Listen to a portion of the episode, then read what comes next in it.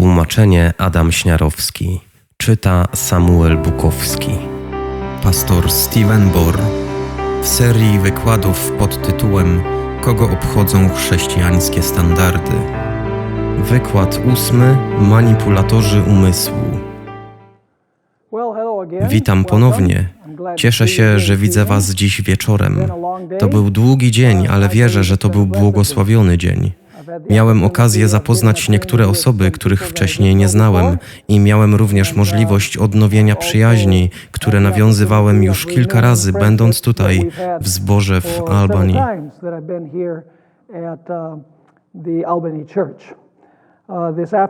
Tego popołudnia będziemy studiować prezentację pod tytułem Manipulatorzy umysłu. Jednak zanim otworzymy Słowo Boże, będziemy prosić Pana, aby nam błogosławił, gdy będziemy otwierać Jego świętą księgę. Więc zapraszam Was, abyście skłonili wraz ze mną głowy do modlitwy. Ojcze w niebie, dziękujemy Ci za błogosławieństwa, które otrzymaliśmy dzisiaj w Twój święty sabat. Sabat jeszcze się nie skończył, więc nadal możemy jeszcze cieszyć się tymi kilkoma minutami świętego czasu. Jakaż to radość móc po prostu odpocząć, oddzielić się od wszystkiego, co nasze, od naszych codziennych trudów i poświęcić 24 godziny tylko na sprawy duchowe, aby polepszyć nasze relacje z Tobą. Dziękujemy Ci również za Twoje słowo, Twoje święte słowo, ponieważ Twoje słowo wskazuje nam, gdzie jesteśmy i dokąd wszystko zmierza i jak zakończy się historia tego świata.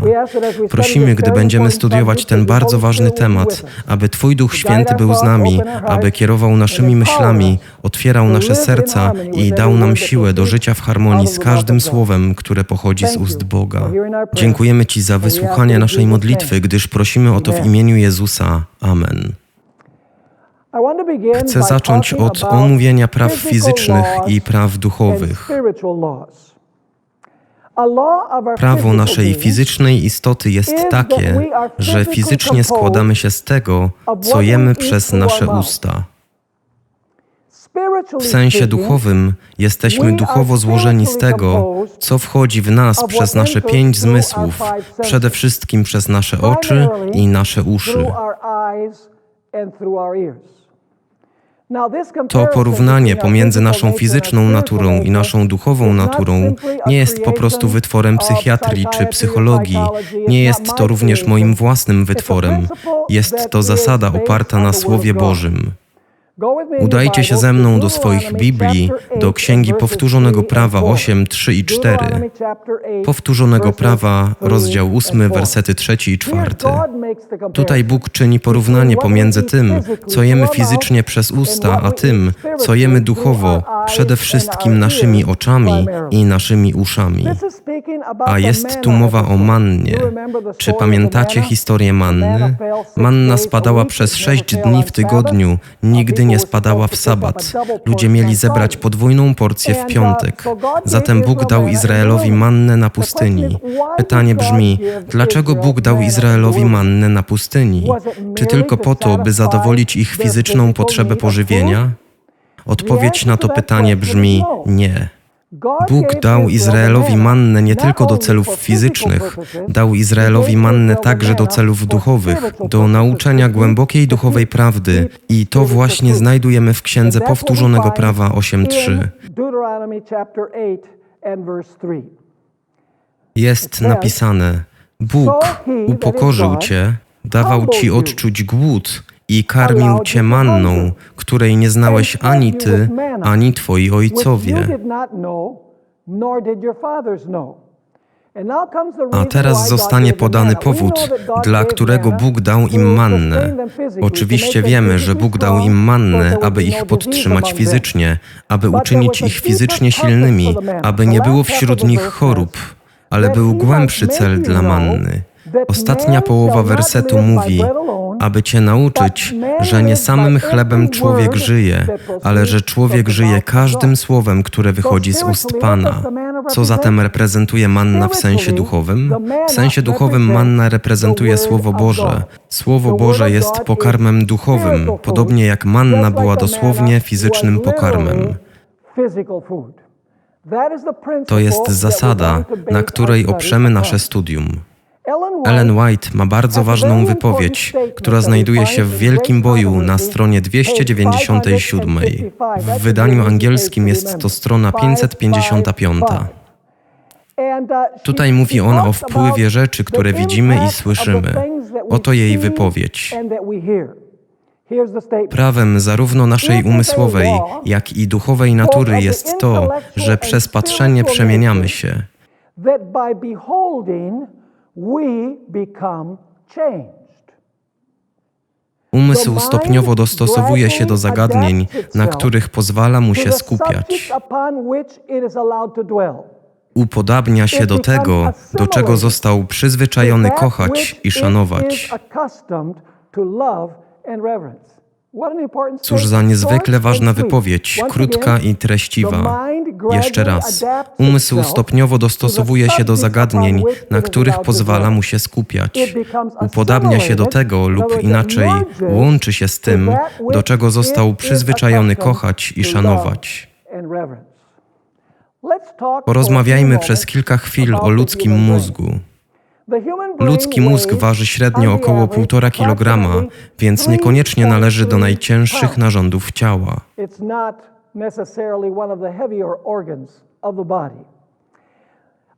Według naukowców, którzy prowadzili badania na mózgu, mózg ma 40-krotnie większą pojemność informacji niż cała biblioteka kongresu. Pewnie się zastanawiacie, ile to jest, jaką pojemność informacji ma mózg. Policzę to dla Was. Biblioteka Kongresu ma 16 milionów tomów. I teraz mnożymy to razy 40, czyli ilość informacji, którą mózg może przyswoić, a wynik to 640 milionów tomów. To wszystko może być zapisane w ludzkim mózgu, który składa się z tkanki ciała i waży 1,5 kg.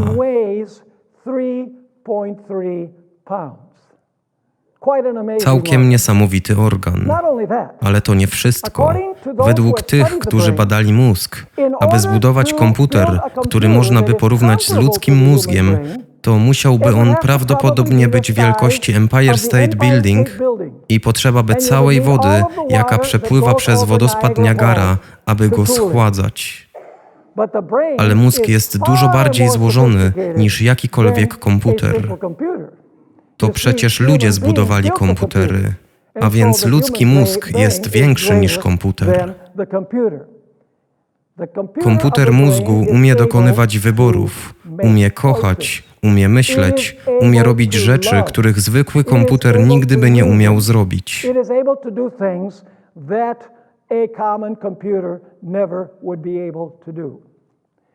Mózg rejestruje wszystko to, co wchodzi do niego przez pięć zmysłów i jesteśmy tym, czemu pozwalamy wejść do naszego mózgu.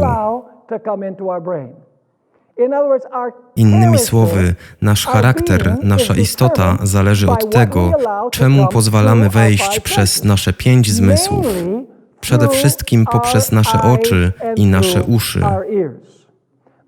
Mózg jest stolicą ciała. Innymi słowy, dzięki mózgowi działają wszystkie funkcje ciała. Wydaje polecenia na podstawie tego, co zaprogramowaliśmy w mózgu. To, co wchodzi, jest tym, co wychodzi. Pewnie znacie to powiedzenie: śmieci na wejściu, śmieci na wyjściu. Ten, który kontroluje mózg, kontroluje ciebie.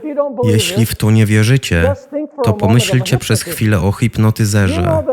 Czy wiecie, że hipnotyzer może faktycznie przejąć kontrolę nad mózgiem danej osoby i może na przykład tak nią pokierować, by popełniła morderstwo, mimo że ta osoba nie zrobiłaby tego, gdyby była przytomna? Hipnotyzer może kontrolować mózg do tego stopnia, że może poprowadzić daną osobę do zrobienia tego, czego chce hipnotyzer. Dlatego jest to dla nas bardzo ważne, abyśmy uważali na to, czemu pozwalamy wejść do naszego mózgu i komu pozwalamy kontrolować nasz mózg.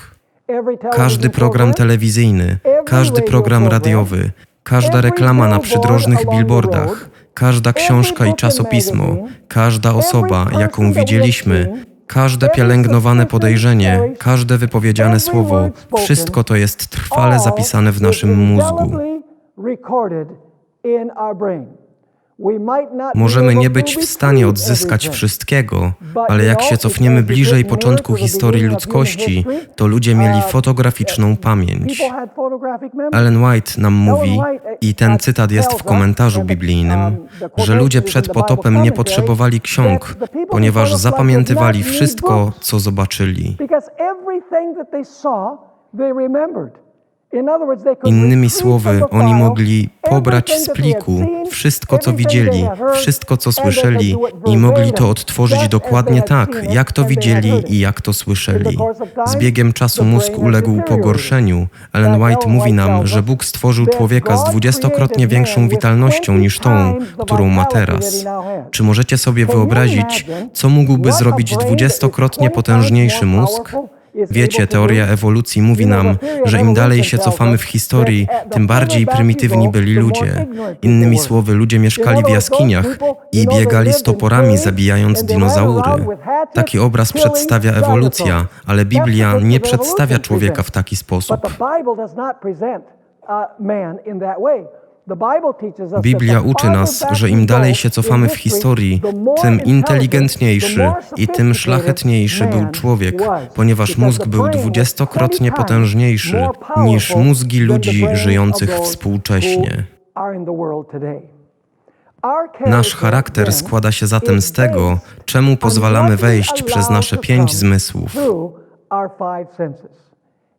Jeśli tak się sprawy mają, jeśli jesteśmy tym, czemu pozwalamy wejść, to czy nie powinniśmy bardziej uważać na to, czemu pozwalamy wejść do naszego mózgu, do naszego umysłu? Tak, powinniśmy być niezwykle ostrożni. Pozwólcie, że przeczytam wypowiedź Ellen White o mózgu. To jest z trzeciego tomu świadectw strony 69. Mózg jest stolicą ciała, siedzibą wszystkich sił nerwowych oraz psychicznych. Nerwy wychodzące z mózgu kierują całym ciałem.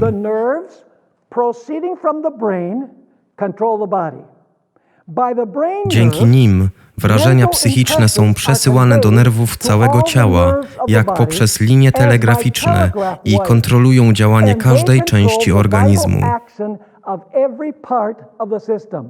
Wszystkie organy ruchu są zarządzane sygnałami, jakie otrzymują z mózgu.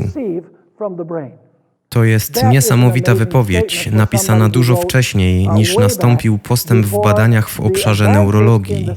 Wiele myśli i działań, co do których zakładamy, że są spontaniczne i wyłącznie nasze własne, są zamiast tego odpowiedziami na informacje, które zostały zaprogramowane do naszej podświadomości, a my nawet nie zdawaliśmy sobie z tego sprawy.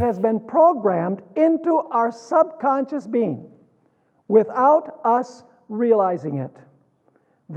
Atak na nasze zmysły ze strony mediów jest niezwykle niebezpieczny, ponieważ jest podprogowy i niedostrzegalny.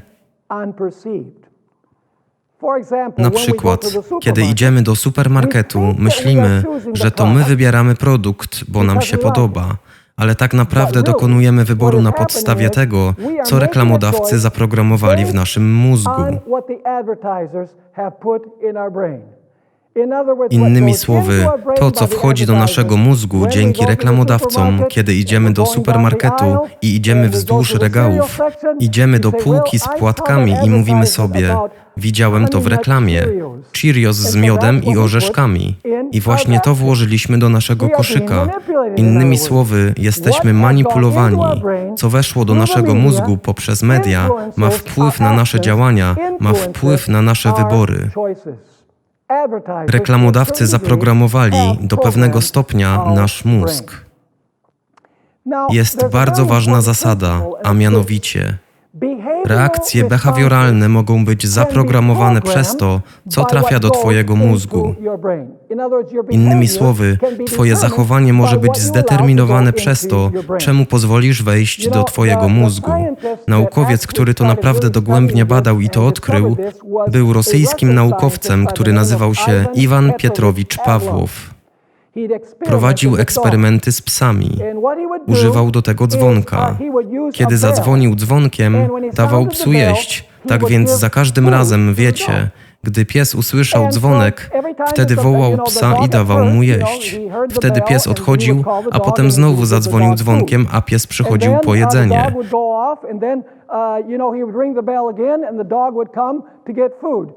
W końcu doszło do tego, że za każdym razem, gdy pies słyszał dzwonek, pies przychodził po jedzenie.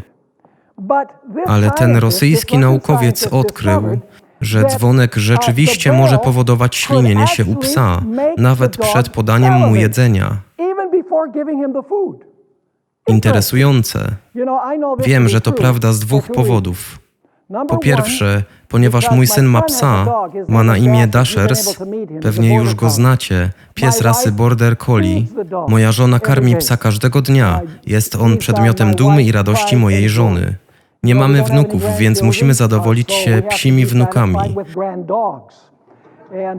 Moja córka ma dwa inne psy. Mój syn ma tego jednego i my kochamy tego psa. Mamy też jeszcze jednego naprawdę starego kota, więc można by powiedzieć, że Kociego wnuka też mamy. W każdym razie moja żona karmi Dashersa i ma aluminiową miskę i kiedy chce, żeby Dashers przyszedł po swoją karmę, stuka w tę aluminiową miskę, a on, wiecie, zazwyczaj psy rasy Border Collie mogą być trochę płochliwe, trochę się ukrywają, nie są zbyt towarzyskie. To są problemy z ich psychologią. A Dashers nie jest wyjątkiem, więc idzie i chowa się w szafie. Kiedy moja żona stuka w aluminiową miskę, wtedy przybiega, a moja żona się wścieka, bo mówi, że Dashers zaślinił całą podłogę. Nawet jeszcze nie spróbował karmy, a już zaślinił całą podłogę, bo dźwięk stukania w miskę powiedział mu jedzonko. Co się stało z psem? Został zmanipulowany, prawda? Jego zachowanie opiera się na dźwiękach, które weszły do jego mózgu.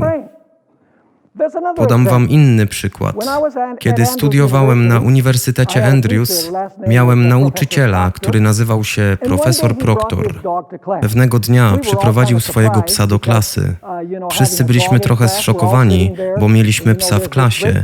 Wszyscy tam siedzieliśmy, a to był wspaniały, duży pies. Nie pamiętam jakiej rasy, ale był naprawdę duży. I chodził sobie między rzędami, my go głaskaliśmy i zastanawialiśmy się, jak ten pies się tu dostał. Zatem lekcja się rozpoczęła, a nauczyciel powiedział: Pokażę wam eksperyment Pawłowa używając innej metody. Byliśmy wszyscy ciekawi, bo studiowaliśmy Pawłowa w tym konkretnym momencie, więc on miał paczkę MMMsów. Wiecie, opakowanie po MMMsach wydaje szeleszczące dźwięki, gdy się je gniecie.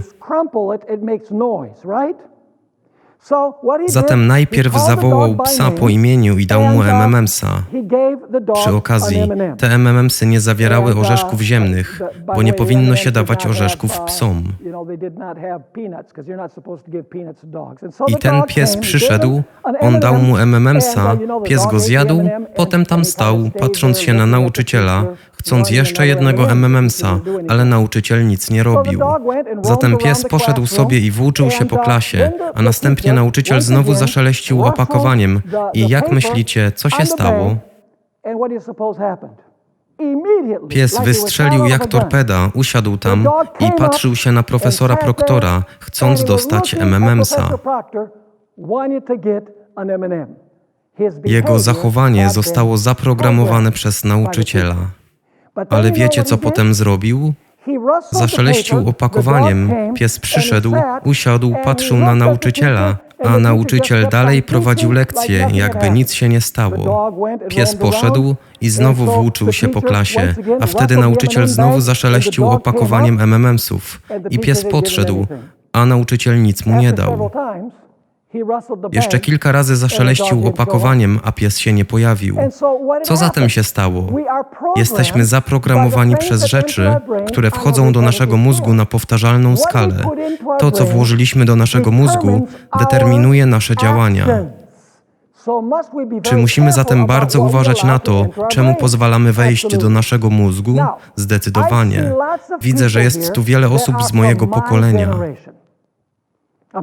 Nie mówię, że jesteście starzy, bo gdybym tak powiedział, to mówiłbym o sobie. Więc powiedziałem z mojego pokolenia. Podam wam teraz pewne produkty, a wy będziecie zgadywać, o jakich mówię, na podstawie reklam z tamtych czasów, kiedy dorastałem. Larry Pyburn, tobie nie wolno odpowiadać. On zna je wszystkie, musiał być wtedy prawdziwym telemaniakiem, bo on zawsze natychmiast zgaduje każde z nich. Chcę zatem, aby wszyscy pozostali uczestniczyli, ci z Was, którzy oglądali telewizję jako nastolatkowie lub dwudziestolatkowie. Plusk, plusk, syk, syk, och, jaka to ulga w mig. Alka-Seltzer. O, wow, wszyscy wiedzieli. Nie wierzę, że zjadłem to w całości. Alka-Seltzer, zgadza się. Wybór nowego pokolenia. Pepsi. Wszystko jest lepsze z. Coca-Colą. Ah. Lataj pod przyjaznym niebem z liniami United. Przeszedłbym całą milę dla papierosów Camel, wsiądź do- a kierowanie zostaw nam. Greyhound, zgadza się. Czyści jak białe tornado. No. To był Ajax. Najwidoczniej nie używaliście Ajaxu. Nie byliście zmanipulowani. uh, Co zatem się stanie, gdy pójdziecie do supermarketu i zobaczycie te produkty? To są produkty, które kupujecie, bo reklamodawcy umieścili te rzeczy w waszym mózgu. A przy okazji, reklama jest jeszcze skuteczniejsza, kiedy zawiera dżingiel, bo wówczas przemawia nie tylko do waszych oczu, ale również przemawia do waszych uszu. I w chwili, gdy usłyszycie w waszych uszach dany dżingiel, od razu mówicie: Muszę kupić ten produkt. Widzicie, zwycięstwo lub porażka w życiu chrześcijanina zależy od tego, czemu pozwolimy wejść do naszego mózgu. Nasze zachowanie zależy od tego, czemu pozwalamy wejść do naszego mózgu. To, czemu pozwalamy wejść do naszego mózgu poprzez nasze pięć zmysłów, przekształca go i determinuje nasze zachowanie. Przeanalizujmy tę zasadę, patrząc na konsekwencje dla naszego życia duchowego. Wszyscy chcemy wzrastać w Chrystusie, prawda? Wszyscy chcemy stać się podobnymi do Jezusa. Oczywiście, jeśli chcemy stać się podobnymi do Jezusa, to się to nie stanie, jeśli będziemy oglądać śmieci dostępne w telewizji, w filmach, w grach wideo i w muzyce rockowej w radiu. To nas nie zbuduje i nie uczyni nas bardziej podobnymi do Jezusa. Jeśli umieścimy te rzeczy w naszym mózgu, nasze zachowanie będzie to odzwierciedlało. To jest powód, dla którego świat jest w takim stanie, w jakim jest. My, jako chrześcijanie, chcemy mieć silną duchową relację z Jezusem. Chcemy, aby nasz mózg był programowany za naszą zgodą przez Jezusa Chrystusa. Zatem pytanie brzmi, jak nasz mózg staje się duchowy i w jaki sposób nasz mózg staje się podobny do Jezusa? To przez to, co do niego wkładamy. A co powinniśmy do niego wkładać? Udajcie się ze mną do drugiego listu do Koryntian, rozdziału trzeciego i wersetu osiemnastego. Drugi Koryntian 3:18. To jest bardzo dobrze znany werset. Tutaj apostoł Paweł wspomina o doświadczeniu Mojżesza w Starym Testamencie. Wiecie, Mojżesz wszedł na szczyt góry i powiedział do Jezusa, który tam był, powiedział: Pokaż mi Twoją chwałę. I co Jezus mu pokazał? Jezus nie pokazał mu wspaniałego i promiennego światła. To nie jest chwała Boża. Możecie to przeczytać w Księdze Wyjścia 33:18. I tym, co Bóg mu pokazał, to był jego charakter. Bóg objawił mu swój charakter, który jest chwałą Boga. I co się stało, gdy Mojżesz zszedł z góry? Kiedy zszedł z góry, chwała Boża została odzwierciedlona na jego twarzy. Widzicie, chwała Boga jest zaraźliwa. Gdy spędzamy czas z Jezusem, to w rezultacie odzwierciedlamy Jego chwałę albo odzwierciedlamy Jego charakter. Apostoł Paweł wspomina to doświadczenie Mojżesza w 2 Koryntian 3:18.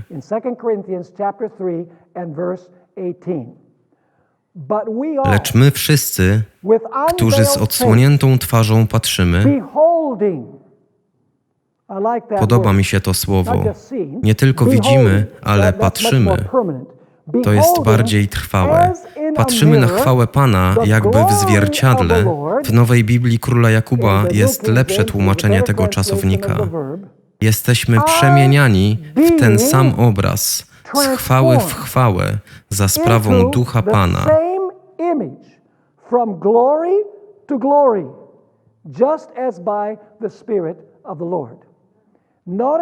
Zauważcie, że jest tu mowa o procesie. Przez patrzenie jesteśmy przemieniani z chwały w chwałę. Innymi słowy, im więcej patrzymy na Jego chwałę, tym bardziej odzwierciedlamy Jego chwałę. Jest w tym wersecie pewne interesujące słowo. Gdy patrzymy na Jezusa, gdy patrzymy na charakter Jezusa, a przy okazji patrzymy na charakter Jezusa gdzie? W Jego Słowie. to właśnie powinniśmy włożyć do naszego mózgu Słowo Boże. W szczególności te fragmenty Ewangelii, które opisują życie Jezusa, a zwłaszcza końcowe sceny Jego życia. Ale słowo, któremu chcę, żebyśmy się przyjrzeli, to słowo przemieniać. Słowo przemieniać w języku greckim uh, to the słowo language metamorfo. Is the word metamorpho. Interesting. Interesujące.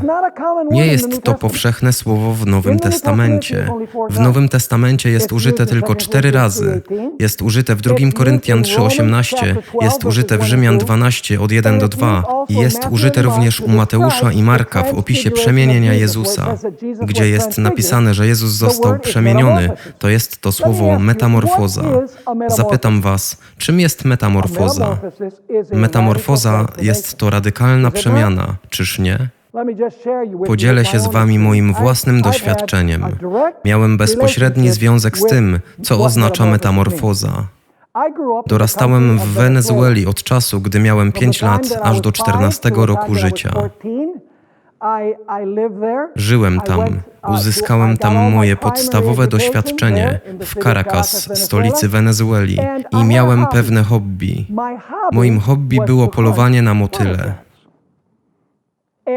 I jeśli ktoś z Was by chciał, to po dzisiejszym wieczornym spotkaniu mogę Wam pokazać zdjęcia, kiedy byłem dzieckiem, stojąc z moją kolekcją motyli. Faktycznie stałem się niezłym kolekcjonerem. Rzekłbym nawet, że stałem się entomologiem amatorem. Entomolog to osoba, która zajmuje się owadami. Ponieważ moim hobby było kolekcjonowanie motyli, nauczyłem się o nich bardzo dużo, nie tylko tego, jak je klasyfikować, ale również nauczyłem się czegoś o ich zwyczajach. I pozwólcie zatem, że powiem Wam nieco o zwyczajach motyli. Po pierwsze, motyl rodzi się dwa razy. Spytacie, że co? Motyl rodzi się dwa razy?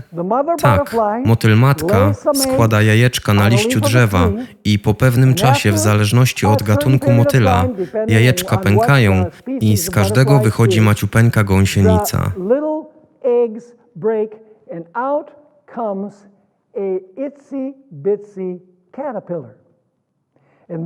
A potem ta gąsienica zaczyna jeść liście z drzewa, liście tego samego drzewa, na którym zostały złożone jajeczka. I ta maciupeńka gąsienica teraz rośnie i staje się dużą gąsienicą. Gąsienica generalnie bardzo powoli pełza, można bardzo łatwo na nią nadepnąć. Pamiętam, że kiedy mieszkałem w Wyoming, byłem pastorem w dwóch zborach w Wyoming. Jeden z nich był w Torrington, a drugi w Lask, około 100 kilometrów dalej. Zatem w każdy sabat po południu jeździłem do Lask, gdzie był mniejszy zbór, aby tam usługiwać. Bywały takie pory roku, kiedy szosa była kompletnie i całkowicie pokryta gąsienicami. Nie było sposobu na to, by je ominąć, żeby ich nie rozjechać. Zatem gąsienice pełzają po ziemi i każdy może na nie nadepnąć.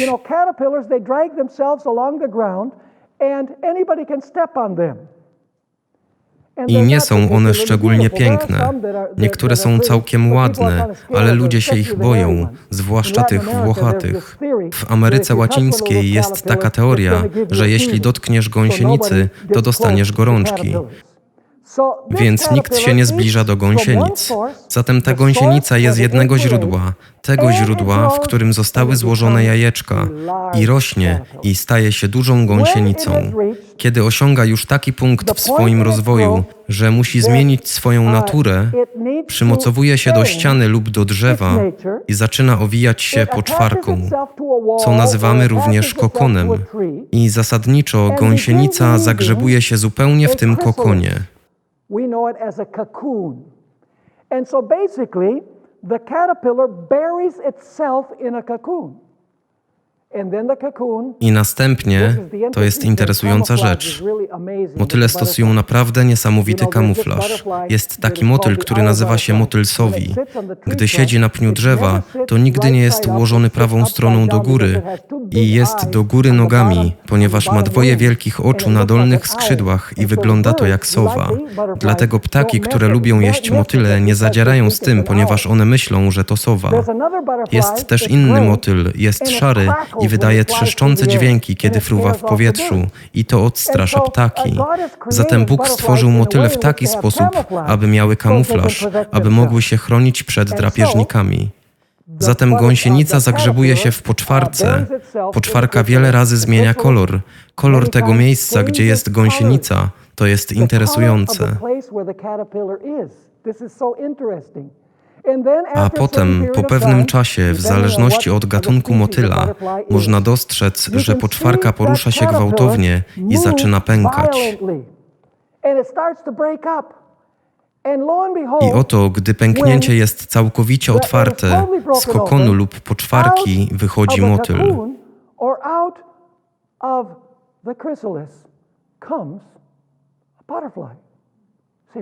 Ale chwileczkę, czy nie była to gąsienica, kiedy tam weszła? Jak to możliwe, że wyszedł z tego motyl? To trudne do zrozumienia. Nazywa się to metamorfozą. Zapytam Was, w czym gąsienica i motyl są do siebie podobne? Są radykalnie różne, prawda? Motyl nie pełza po ziemi, on fruwa w powietrzu, podczas gdy gąsienica pełza powoli.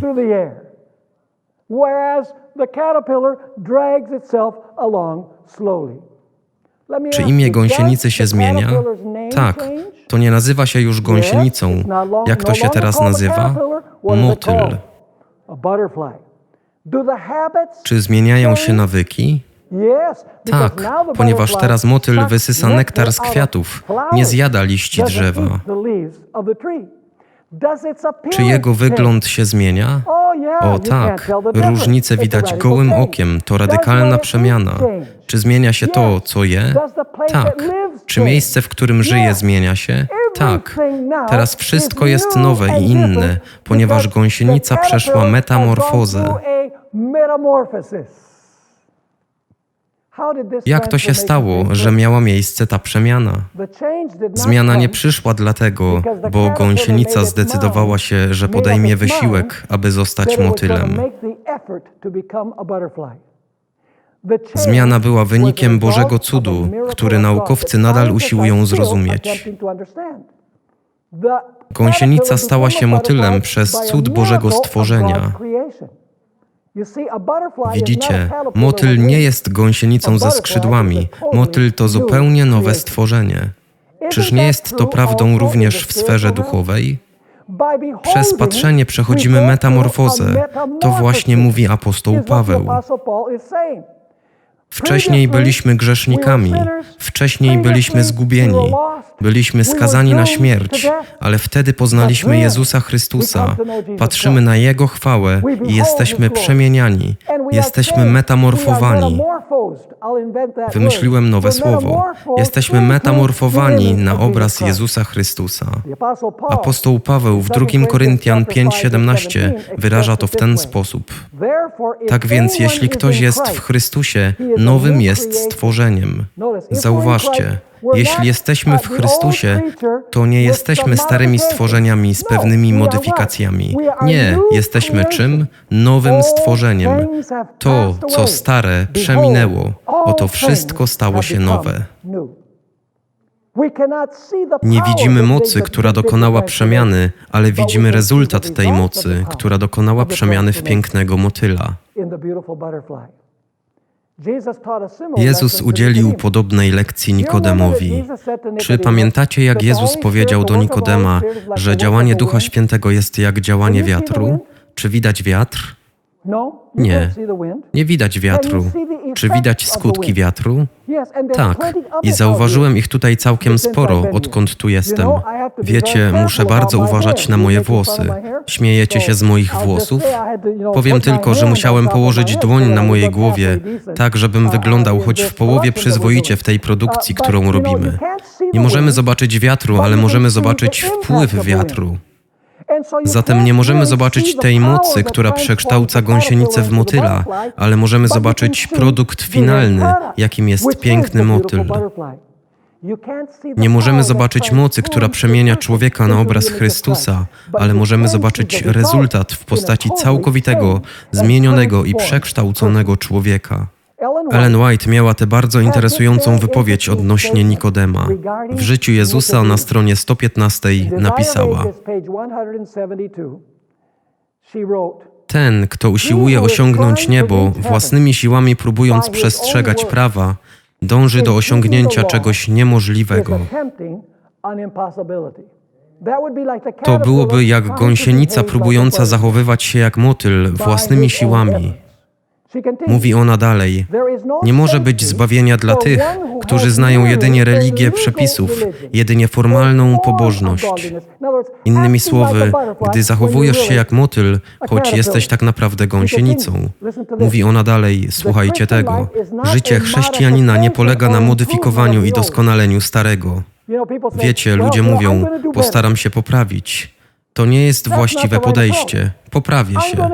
Mąż źle traktuje swoją żonę, mówi: Zmienię się, ale myślą, że oni mogą to zrobić samodzielnie, bez działania Ducha Świętego. Mówi ona: Życie chrześcijanina nie polega na modyfikowaniu i doskonaleniu starego, lecz na całkowitym przekształceniu natury.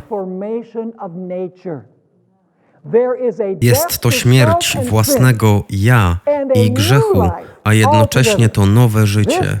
Zmiana taka może nastąpić wyłącznie dzięki skutecznemu działaniu Ducha Świętego. Nie możemy się zmienić poprzez próbowanie.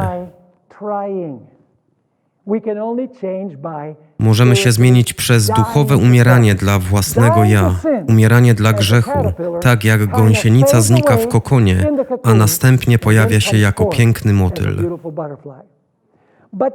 Ale czy zauważyliście, że przemiana jest czymś, owszem, otrzymujemy nową naturę, stajemy się nowym stworzeniem, ale po tym musimy nadal patrzeć na Chrystusa, aby kontynuować bycie przemienianymi na Jego obraz. To jest ciągły proces. Tak, ma miejsce cud. Bóg daje nam nową naturę. Nadal jesteśmy w grzechu, nadal popełniamy błędy, ale poprzez kontemplację Jezusa jesteśmy przemieniani z chwały w chwałę. Jesteśmy metamorfowani, jeśli wolicie, z chwały w chwałę, w ten sam obraz, co Jezus Chrystus.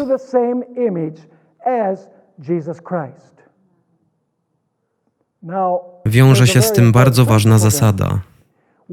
Kiedy już jesteśmy w Jezusie, to musimy trwać w Jezusie. A to oznacza codzienną modlitwę, codzienną kontemplację Jezusa w Jego słowie, codzienne świadczenie innym o tym, jak cudowny jest Jezus. Oznacza to ciągłe utrzymywanie związku, żywego związku z Jezusem Chrystusem. Trwanie jest niezbędne, ponieważ tylko dlatego, że przeszedłeś przemianę, nie oznacza, że zachowasz swoje życie. Pozwólcie, że zilustruję to moim doświadczeniem z motylami. Gdy wyruszałem łapać motyle, to miałem ze sobą pewien sprzęt. Miałem słoik, którego pokrywka miała małe otworki. Natomiast wewnątrz słoika kładłem na dno bawełnę, potem owijałem górę słoika gumą i na to wszystko kładłem kawałek tektury z małą dziurką w środku. Następnie brałem bardzo śmiercionośną substancję, tetrachlorometan. Nie myślcie, że da się to kupić bez zezwolenia. To jest naprawdę śmiercionośne. To była trucizna, która miała zostać użyta do zabicia motyla po jego złapaniu. Umieszczałem nieco tetrachlorometanu na bawełnie, łapałem motyla i wkładałem do słoika. To była kwestia jednej lub dwóch sekund i motyl był martwy. Pewnie sobie myślicie, pastorze Bor, jak mogłeś tak mordować te motylki? Wiecie, po wielu latach zacząłem mieć wyrzuty sumienia z tego powodu, dlatego zaprzestałem zbierania motyli. Czasami pathfindersi mówią do mnie, pastorze Bor, czy mógłbyś nas nauczyć sprawności motyla? Nie wiem, czy jesteście tego świadomi, ale pathfindersi mogą łapać motyle i zrobić kolekcję, albo można teraz je pokolorować, aby móc zdobyć oznakę sprawności motyla. Kiedykolwiek więc nauczałem sprawności motyla, to zawsze każę im pokolorować motyle w kolorowance przez patrzenie na motyle w innych książkach, ponieważ po prostu nie mogę nawet znieść myśli o zabijaniu motyli. Wiecie, one żyją bardzo krótko i są takie piękne, kiedy fruwają. Dlaczego miałbym chcieć, żeby były w pudełku? Jeśli Bóg chciałby, żeby były w pudełku, to On umieściłby je w pudełku, prawda? Bóg chce, żeby fruwały na wolności, tak samo jak On chce, abyśmy i my byli wolni w Panu, fruwając, że tak powiem. Było jedno szczególne miejsce w Wenezueli, gdzie uwielbiałem łapać motyle. Tam motyle były takie wielkie i niebieskie, a ich nazwa naukowa to morfo. I był ten park narodowy w Wenezueli, w północno-środkowej części kraju. Nazywał się Guamitas i udawałem się tam, żeby łapać motyle. Pamiętam pierwszy raz, kiedy poszedłem do tego parku narodowego. W owym czasie to jeszcze nie był park narodowy. Utworzono tam park narodowy nieco później. Ale pamiętam pierwszy raz, kiedy tam poszedłem i zobaczyłem, jak ten piękny, duży niebieski motyl sobie tam fruwał. Te motyle fruwają w bardzo ciekawy sposób. Nie lecą prosto, tylko w górę i w dół, w górę i w dół. A jeśli je gonisz, to one lecą naprawdę wysoko i naprawdę nisko. Zatem idę z moją siatką na motyle i biegnę za tym motylem, próbując go złapać. Macham moją siatką, a motyl leci do góry, znowu się zamachnąłem, a motyl leci na dół, a ja się potykam o kamienie, potykam się o krzaki, wpadam na drzewa, a motyl ucieka.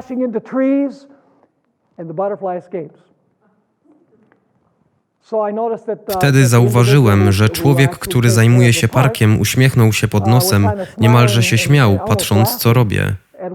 I mówi do mnie, podejdź tutaj. No to podszedłem. Wtedy on mówi, czemu tak się męczysz, chcąc złapać tego motyla? Powiedziałem, och, ponieważ jestem kolekcjonerem motyli, chcę go dodać do mojej kolekcji. A on na to, nie musisz się aż tak męczyć, żeby złapać tego motyla. Zdradzę ci sekret. Wiem, jaką te motyle mają słabość. Odpowiedziałem, naprawdę? Jaka jest słabość tych motyli? Powiedział, te motyle uwielbiają banany. Weź banana, rzuć go na ziemię, wyjdź na pół godziny i wróć. Powiedziałem sobie, to zbyt piękne, żeby było prawdziwe, to zbyt łatwe. Poszedłem więc do sklepu z moimi rodzicami, kupiłem banana, rzuciłem go na ziemię, odszedłem stamtąd, próbując złapać inne motyle. Wracam pół godziny później, a tam było pięć takich niebieskich motyli, siedzących na bananie. Wystarczyło tylko zarzucić na nie sieć. I miałem wszystkie pięć. Czy szatan zna naszą słabość? Szatan na pewno zna naszą słabość, wie jak może nas złapać.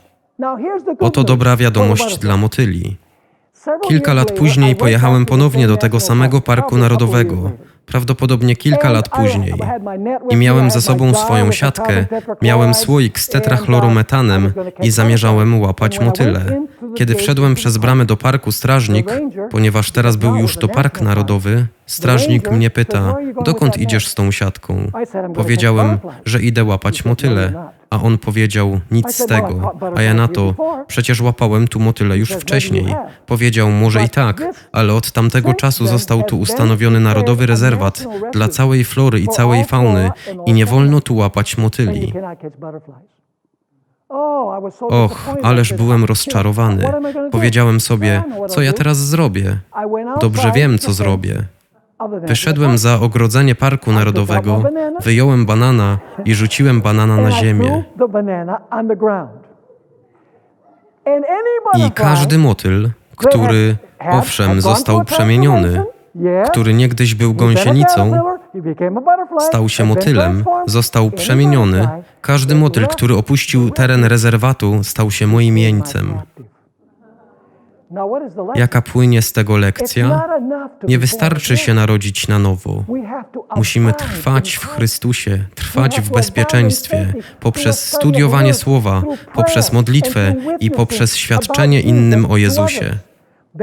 Oto dlaczego Jezus powiedział w Jana 15 and verse 15:4 4, Trwajcie we mnie, a ja w was. Jak latorośl nie może wydawać owocu sama z siebie, jeśli nie będzie trwała w winorośli, tak i wy, jeśli nie będziecie trwać we mnie. Widzicie, musimy patrzeć na Jezusa każdego dnia. Musimy wypełnić nasze umysły Jezusem, aby miało to wpływ na nasze zachowanie. Gdy tak będziemy robić dzień po dniu, to będziemy coraz bardziej odzwierciedlać obraz Jezusa. Kiedy patrzę na Jezusa, to widzę dwie rzeczy. Widzę coś pięknego i widzę coś brzydkiego. Spytacie, co masz na myśli? Coś pięknego i coś brzydkiego? Ellen White powiedziała nam, że powinniśmy poświęcić godzinę dziennie, aby patrzeć na Jezusa Chrystusa, szczególnie końcowe sceny. Za kilka chwil przeczytam wam tę wypowiedź. Zatem ona mówi: Patrzcie na Jezusa przynajmniej godzinę dziennie, zwłaszcza końcowe sceny Jego przeżyć tu na ziemi. Czym są te końcowe sceny? Getsemane i krzyż. Co widzę, kiedy widzę Jezusa w Getsemane i na krzyżu? Widzę dwie rzeczy. Po pierwsze, widzę Jezusa, który nigdy nie zgrzeszył. Doskonały, czysty, piękny. Ale jednocześnie widzę coś brzydkiego.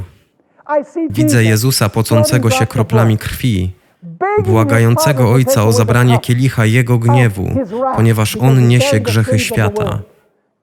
Wołającego trzy razy: Jeśli ten kielich może mnie ominąć, niech tak będzie. Niemniej, niech nie moja wola się stanie, ale Twoja. To jest brzydkie, dlatego go pytam, mówię: Panie, jesteś taki piękny, jesteś doskonały, nigdy nie zgrzeszyłeś. i zobacz, co się z Tobą dzieje. Dlaczego to się z Tobą dzieje? A Jezus odpowiada, mówiąc: Z powodu Twoich grzechów. W tym momencie pokochałem Jezusa i znienawidziłem grzech za to, co grzech zrobił Jezusowi. Grzechu nie można pokonać walką przeciwko grzechowi. Grzech jest zwyciężany poprzez patrzenie na czystość Jezusa i poczucie własnej nicości, a potem, gdy widzę, że Jezus oddał wszystko, abym ja mógł być zbawiony. Oto dlaczego Ellen White mówi nam, że powinniśmy codziennie patrzeć na Jezusa, zwłaszcza końcowe sceny. Posłuchajcie tej wypowiedzi Ellen White. Synowie i córki Boże, strona 337. Patrząc na Chrystusa, rozmawiając o Nim, patrząc na piękno Jego charakteru, stajemy się przemieniani, przemieniani z chwały w chwałę. A czym jest chwała? Pyta służebnica pańska. Charakter. I przemienia się z charakteru w charakter. Widzimy więc, że istnieje dzieło oczyszczenia, które jest kontynuowane przez patrzenie na Jezusa.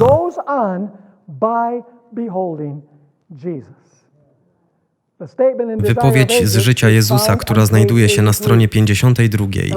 Ellen White napisała: Byłoby dla nas bardzo pożyteczne spędzanie codziennie godziny na rozmyślaniu o życiu Chrystusa. Powinniśmy je rozważyć punkt po punkcie i pozwolić swej wyobraźni ukazać każdą scenę, a szczególnie te ostatnie. Jeżeli w ten sposób przemyślimy wielkość Jego ofiary dla nas, to nasza ufność do Niego utrwali się, nasza miłość ożywi się i napełnieni będziemy do głębi Jego duchem. Jeżeli chcemy dostąpić zbawienia, musimy nauczyć się skruchy i pokory u stóp krzyża. Powodem, dla którego nasze charaktery nie odzwierciedlają Jezusa, jest to, co umieszczamy w naszych mózgach. Jesteśmy tym, czemu pozwalamy wejść do naszego mózgu. Podam wam ilustrację. Miałem studenta, kiedy wykładałem teologię na naszym uniwersytecie w Kolumbii, który był najlepszym uczniem, jakiego miałem.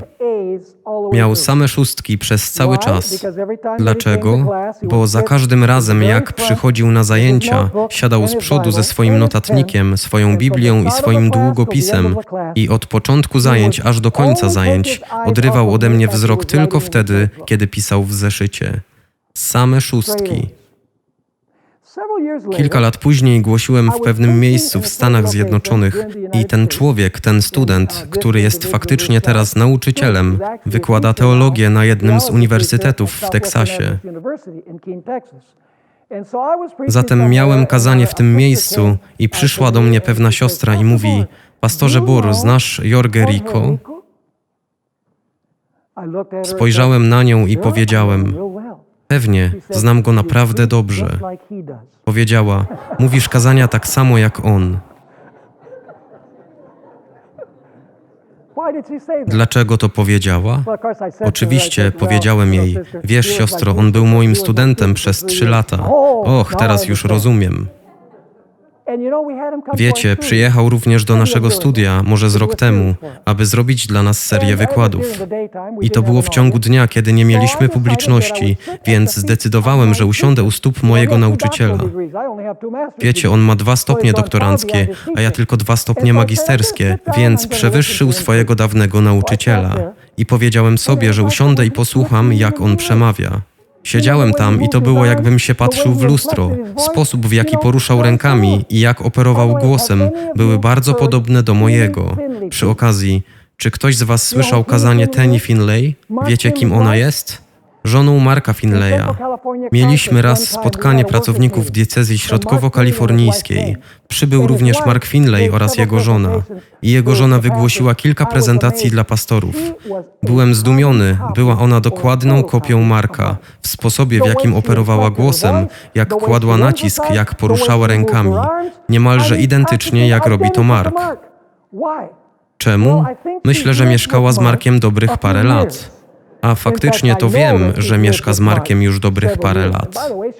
Przy okazji jest niesamowita jako mówca. Zwróćcie uwagę na list do Hebrajczyków, rozdział 12 i wersety od pierwszego do trzeciego. Hebrajczyków 12 od 1 do 3. Raz jeszcze apostoł Paweł zdradza nam tutaj tajemnicę zwycięstwa. W rozdziale 11 wymienił wszystkich wielkich bohaterów wiary i teraz wyciągnie on lekcje z wiary wszystkich tych bohaterów. Stwierdził, skoro i my mamy wokół siebie tak wielką chmurę świadków, zrzućmy z siebie wszelki ciężar i grzech, który nas tak łatwo osacza. Zwróćcie więc uwagę, odrzućmy grzech. W cierpliwości biegnijmy w wyznaczonym nam wyścigu. Czy zauważyliście sekwencję? Odrzućmy grzech, biegnijmy w wyścigu. Ale jak mamy biec w wyścigu? Uwaga, patrząc na Jezusę, Twórcę i dokończyciela wiary, który z powodu przygotowanej mu radości wycierpiał krzyż, nie zważając na hańbę i zasiadł po prawicy tronu Boga. Patrząc na Jezusa według apostoła Pawła, mamy czas tylko na przyjrzenie się jeszcze jednemu fragmentowi. List do Rzymian, rozdział 12, wersety pierwszy i drugi. Jest to niezwykle ważny werset. To jest kolejny z wersetów spośród tych kilku wersetów, które używają słowa metamorfo, z którego pochodzi słowo metamorfoza. Apostoł Paweł, a to są bardzo dobrze znane wersety, wielu z Was prawdopodobnie mogłaby wyrecytować je z pamięci. Apostoł Paweł napisał: Proszę więc Was, bracia, przez miłosierdzie Boże, abyście składali Wasze ciała jako ofiarę żywą, świętą, przyjemną Bogu. To jest Wasza rozumna służba. A dalej mówi, a nie dostosowujcie się do tego świata. To słowo dostosowujcie jest bardzo interesujące. Chce on tu powiedzieć, nie przybierajcie kształtu formy. Formą jest świat. Gdy wlewacie się do formy, to przybieracie kształt świata. Zatem apostoł Paweł mówi: Nie dostosowujcie się, nie przybierajcie kształtu świata, nie pozwólcie światu kształtować was na obraz świata. Ale potem mówi: Ale co? Przemieńcie się. Metamorfoza. Przejdźcie metamorfozę. A gdzie zachodzi metamorfoza? Przemieńcie się przez co? Przez odnowienie waszego umysłu. By the renewing of your mind. Innymi słowy, on mówi, że sekret polega na odnowieniu Twojego umysłu, na zadbaniu o swój mózg. To, czemu pozwalasz wejść przez Twoje oczy i przez Twoje uszy, i przez Twój dotyk, i przez Twój smak, przez Twoje różne zmysły, ponieważ to czemu pozwalasz wejść, jest tym, co czyni Cię tym, kim jesteś. Zatem apostoł Paweł "Don't mówi, a nie dostosowujcie się do tego świata, ale przemieńcie się przez odnowienie waszego umysłu, abyście mogli rozeznać, co jest dobrą, przyjemną i doskonałą wolą Boga. Jeśli ciągle będziemy jeść śmieciowe jedzenie, to będziemy mieć śmieciowe zdrowie. To boska zasada. Jeśli macie dziecko, które uwielbia jeść ciasta i ciasteczka, chipsy i tego typu rzeczy i któregoś dnia przyjdziecie do tego dziecka mając w jednym ręku pyszne czekoladowe ciasteczka, a w drugim ręku mając marchewkę i powiesz, wybierz, które byś chciał. Dziecko wybrałoby marchewkę, prawda? Akurat. Co wybierze? Wybierze śmieciowe jedzenie. Czemu? Ponieważ przyzwyczaiło się do śmieciowego jedzenia, a marchewki uważałoby za nudne. Dlaczego mamy tylu młodych ludzi, których nudzi studiowanie Biblii? Ponieważ są podekscytowani tym, co otrzymują z mediów. Widzicie, Biblia nie może konkurować z mediami, jeśli chodzi o ekscytację, jeśli chodzi o karmienie się śmieciowym jedzeniem, którego ludzie pragną. Musisz przyzwyczaić się do jedzenia zdrowej żywności i tak samo musisz przyzwyczaić się do zdrowej żywności Pisma Świętego. Musisz się dowiedzieć, jak uczyć samego siebie. Pamiętam, kiedy pojechaliśmy do Kolumbii, poszliśmy na rynek i zobaczyliśmy te wielkie, duże, dojrzałe plantany. Wiecie, co to jest plantan? Wygląda jak duży banan. Powiedzieliśmy, wow, banany są naprawdę duże w tym kraju. Próbowaliśmy je obrać ze skórki, ale one się nie dają obrać tak łatwo. A potem to zjedliśmy i powiedzieliśmy, fuj, co to za jakieś paskudne banany. Później dowiedzieliśmy się, że to nie były banany. Na początku plantany nam nie smakowały, ale z biegiem czasu je pokochaliśmy. Tak samo z papają. Kiedyś uważaliśmy, że to najgorszy owoc na całym świecie, a teraz uwielbiamy papaję. Czemu? Ponieważ nauczyliśmy nasz smak, ciągle to jedząc, i pokochaliśmy to, czego wcześniej nie kochaliśmy. Tak samo, kiedy odrzucamy te śmieci, które kalają nasze umysły, i kiedy uczymy się jeść dobry, zdrowy, pożywny, duchowy pokarm, który znajduje się w świętym Słowie Bożym, to rozwijamy nowe nawyki w naszym życiu i zaczynamy kochać to, co daje nam dobre, duchowe zdrowie.